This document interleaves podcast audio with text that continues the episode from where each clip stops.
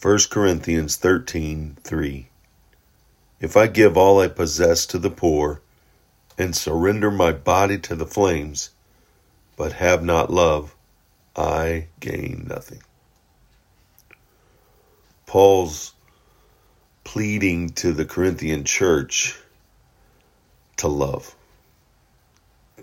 That that the underlying and most important factor in life is to love.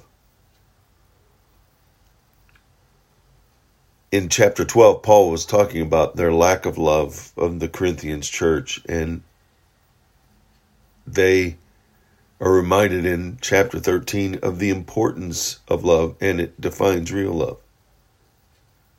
It shows how love works.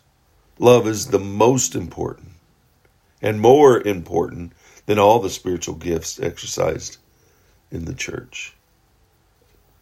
Great faith, great acts of kindness, dedication, even sacrifice, and miracle working power produce very little effect on people without love.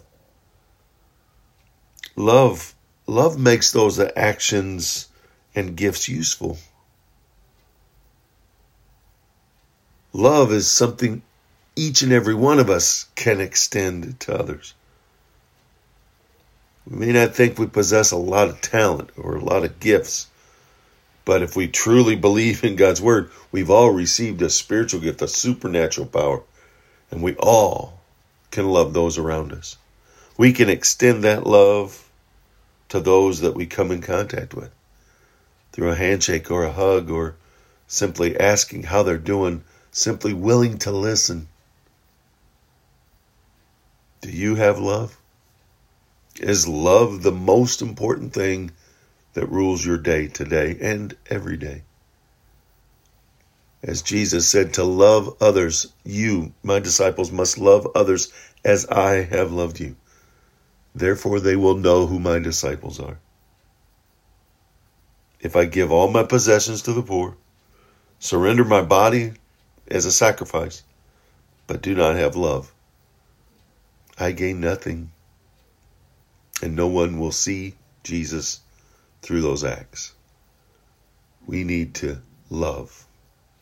Love as we have been loved, forgiven as we have been forgiven, and extend that love to those that cross our path. Live love today.